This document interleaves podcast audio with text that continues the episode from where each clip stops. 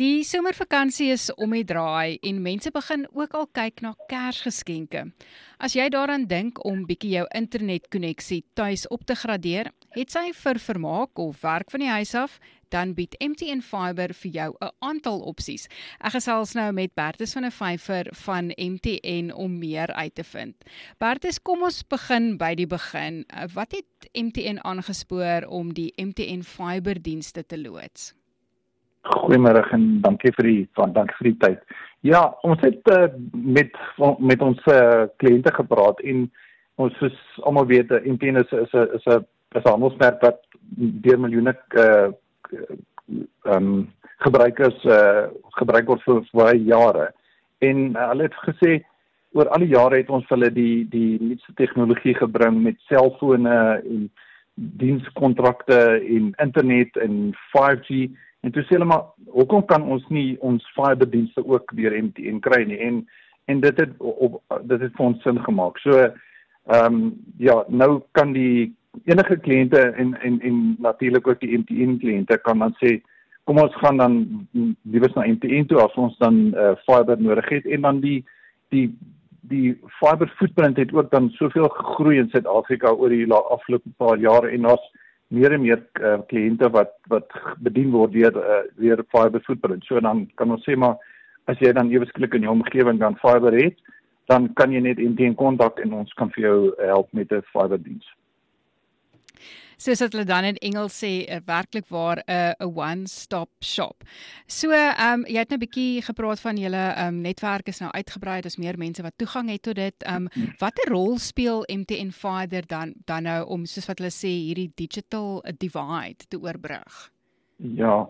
So en ons soos ons soos ons almal weet oorspronklik toe die toe die fiber netwerke begin uit toe ons begin het om dit te bou in in die industrie het dit maar meestal maar miskien gegaan na die na die miskien na die meer welgoede areas toe. En ehm um, en maar wat ons nou sien oor die afgelope jaar of so is dat baie meer van die van die netwerk uh uh bouplanne ook na na miskien na die algemene publiek uitgerol word. En en op hierdie stadium met MTN Fiber het ons toegang tot omtrent 4 miljoen huise wat wat wat kan gekontak wat kan gekontak word met met uh met fiber. So of jy nou 'n uh, 'n kliënt is wat dalk miskien 8 of 900 rand 'n maand wil spandeer en baie volke en uitkry 'n TV stelle het en wil online gaming doen en al daai goeders dan dan is daar natuurlik nou die fiber opsies vir jou. Maar as daar kliënte is wat miskien nie is op op op 'n uh, om 'n wifi hotspot by die huis te hê en miskien dalk net 2 of 3 of 400 rand 'n maand kan bekostig, dan dan help dit ook vir daardie kliënte. En baie van die kliënte in Suid-Afrika weet spandeer ook redelik baie geld om met data bundels en so aan op hulle selfone en as jy mens kyk na as so 'n kliënt oorskakel na 'n 'n Wi-Fi uh, uh, opsie toe met sê maar 'n 5G of met fiber dan dan gaan dit ook kliënte baie geld spaar. So ehm um, dan kan selfs die grootste gros van mense dan eers klik sê maar nou kan ek, ek die, die hele naweek my Netflix of my Disney Plus kyk en ek hoef nie bekommerd te wees rondom hoeveel my rekening gaan wees nie want dit is uncapped. So so ja, so nie net meer vir welgestelde families nie, maar ook vir mense wat net 300 rand 'n maand wil spandeer om die familie uh toegang te gee tot tot streaming en al daai tipe van dienste. Ek gesels met Bertus van 'n vyfer van MTN om meer uit te vind oor hulle MTN Fiber aanbod. Nou Bertus, jy het nou alreeds vir ons heelwat nuttige inligting gegee. As jy dalk kan vir ons net um, in 'n neutedop verduidelik as iemand nou wil um, die fiber kry, wat is watse faktore moet jy in ag in ag neem vir 'n tuisverbinding? Ja. So jong baie mense as hulle kyk na die na die na die verskillende fiber opsies dan dan klink dit miskien asof jy nou 'n PhD nodig het om dit te verstaan.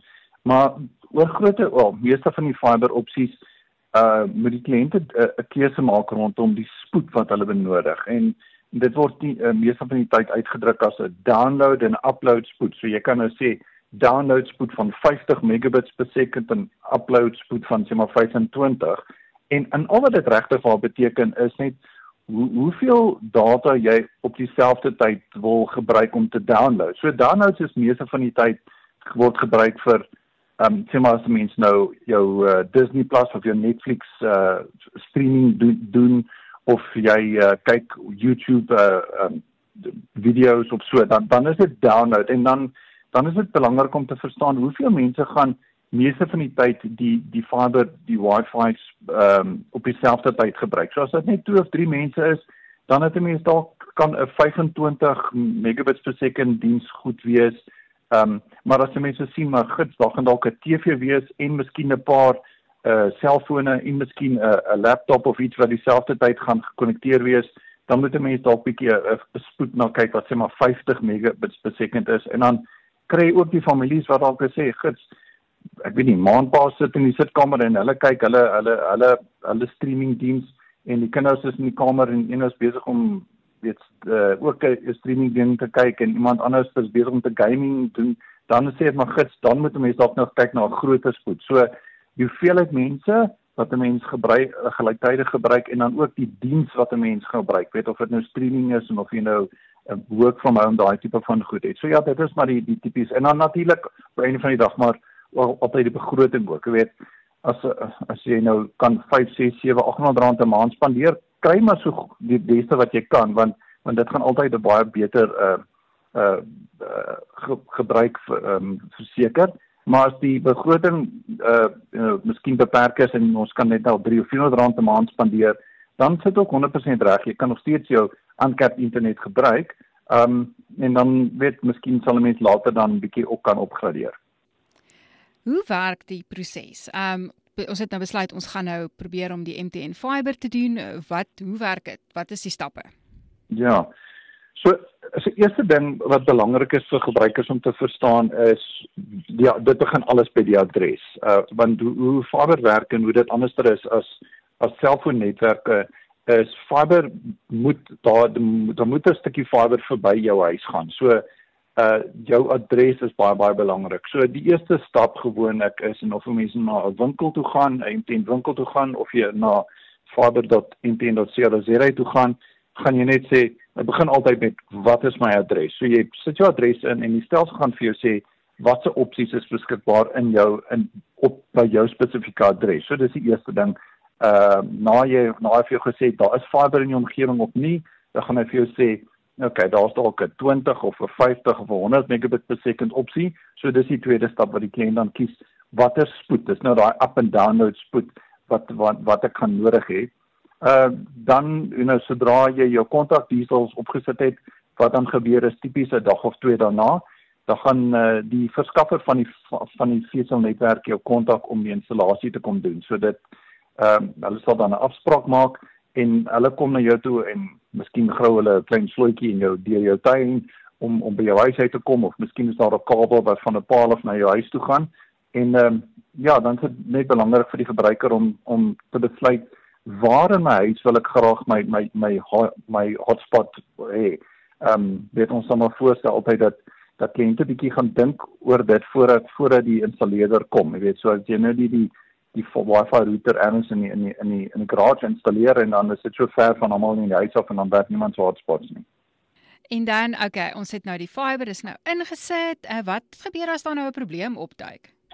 Ja, so gelukkig die die voordeel wat wat fiber het is ehm um, wat teenoor miskien uh vorige uh vaste lyn uh, uh dienste soos 'n koperdiens of so ehm um, weet ons weet die koperdienste baie keer weet miskien weet iemand die koper nodig en dan vat hulle dit of uh dit reën en dan is die dienste nie so goed nie. So die die voordeel van van fiber is dat dit nie regtig waar geaffekteer word deur deur slegte weeromstandighede of reën of sulke so iets nie. So dit dis die een voordeel ehm um, die die meeste van die uh ehm um, terugvoer wat ons kry van kliënte waar, waar hulle probleme het met fiber is is is twee dis tweevoudig. Die een is miskien is daar 'n uh, you know, miskien 'n blok of wat van die kliënt af is iemand besig met konstruksiewerk en een of ander groot masjien het 'n gesloot gegrou en nou is die fiber af. Dan is almal in die omgewing se fiber af. So dit is ehm um, en gewoonlik dan sal die uh, fiber netwerk operator dan kom en en hulle sal dit kom kom herstel. Maar dan is daar sê maar 'n hele omgewing wat af is. Die tweede probleem wat kliënte baie mee kry is die hotspot binne in die huis. So die die die fiber diens self is nie die probleem nie, maar die hotspot in die huis. So wat dan gebeur is jy het jou jou jou hotspot naam en jou jou wagwoord wat almal konnekteer aan, maar dit gebeur dalk nou dat die die die die Wi-Fi router is dalk nou geïnstalleer in die sê maar die sitkamer wat naby die TV is want dit is wat mense gebruik om te om te stream maar nou is die eerste of tweede of derde kamer is dalk nou die Wi-Fi hotspot is dalk nie meer so goed daar nie. Jy weet, en dan is dit maar 'n manier om vir die kliënte te help en te verstaan hoe jy uh, kom ons kyk dalk op die patio is die Wi-Fi hotspot nie so goed nie. Dan moet die kliënt miskien net 'n noem 'n Wi-Fi extender of so iets insit. So dis maar dis die twee groot redes, maar die maklikste ding is as 'n kliënt 'n probleem het met sy fiber, weer eens gaan net na fiber.mtn.co.za toe. Dis is die selfdiens uh, portal en en dan kan die kliënt daarso 'n 'n 'n navraag uh, registreer en dan sal iemand kyk om kyk of miskien is dit in die omgewing andersins sal ons jou kontak en vir jou probeer help met jou wifi in die huis klink verseker na baie nuttige raakpunte as daar probleme is. Ek mm. gesels met gesels met Bertus van 'n vyfer van MTN en natuurlik die laaste ding wat almal nou wil weet en ek jy het nou al so 'n paar bedrae gegee. Wat kos MTN Fiber? Waar begin ons en waar is dit oral beskikbaar? Ja, soos ek gesê het, daar's omtrent so met MTN Fiber het ons toegang tot omtrent so 4 miljoen adresse in, in die land waar fiber beskikbaar is. So so dit meeste mense gaan maar na fiber.mtn.co.za of of gaan na jou naaste MTN winkel toe en en gee vir jou adres en dat hulle vir jou kyk wat se opsies is beskikbaar. Hoe dit werk ehm um, tipies is uh daar's verskillende fiber netwerk operators. Mense het al miskien gehoor van iemand soos Vumatel of Metro Fiber of of uh OpenServe of so. So dit hang af wie in jou omgewing 'n diens lewer. So ehm um, byvoorbeeld uh miskien by die een verskaffer gaan 'n uh, 'n pryspunt hê van miskien R350, 'n ander verskaffer gaan dalk sê R399 betaal. So hang af wie in jou omgewing die die die diensverskaffer is, gaan die pryse miskien bietjie verskil maar as deel van 'n uh, van 'n uh, 'n uh, 'n uh, 'n launch promosie wat ons het, het ons 'n uh, uh, op op van die twee groot uh, fiber network operators 'n uh, promosie ehm um, ooreengekom dat vir die eerste 3 maande die kliënte 'n uh, 'n verminderde bedrag gaan betaal en, en op seker van die dienste uh spandeer die uh, wat kan die kan die kliënt tot R150 'n maand actually uh spaar. So Ja, so die goedkoopste ehm um, fiber opsies op hierdie stadium is omtrent so R349 'n maand uh insluitende belasting. Ehm um, so dit so dit is regtig wel beskikbaar van redelik goedkoop en dan is daar selfs mense wat nou 'n bietjie meer nodig het. Daar's 'n 1 gigabit per sekond diens wat net so onder die R900 is wat wat regtig waar goeie waarde vir geld is en miskien die, die beste nuus van van alles is daar's nie 'n verwagting dat kliënte regtig waar nou 'n 24 maande kontrak of so iets kan teken nie. So is almal maand tot maand kontrakte wat die kliënt kan teken en dan uh, en ja, as die kliënt miskien oor 3 of 6 of 9 maande die diens moet kanselleer want hulle verhuis, dan kan hulle net vir ons uh, uh, uh, laat weet en dan binne 'n maand is kan ons die uh, fiber diens dan dan opskort. So so ja, maand tot maand opsies en geen kontrakte nie. En uh, en, natuurlik nou die launch promosie van 3 maande 'n uh, verminderde bedrag betaal en dit natuurlik alles betyds vir die somer en die feesseisoen. Dit was Bertus van 'n vyfer van MTN oral MTN Fiber aanbod.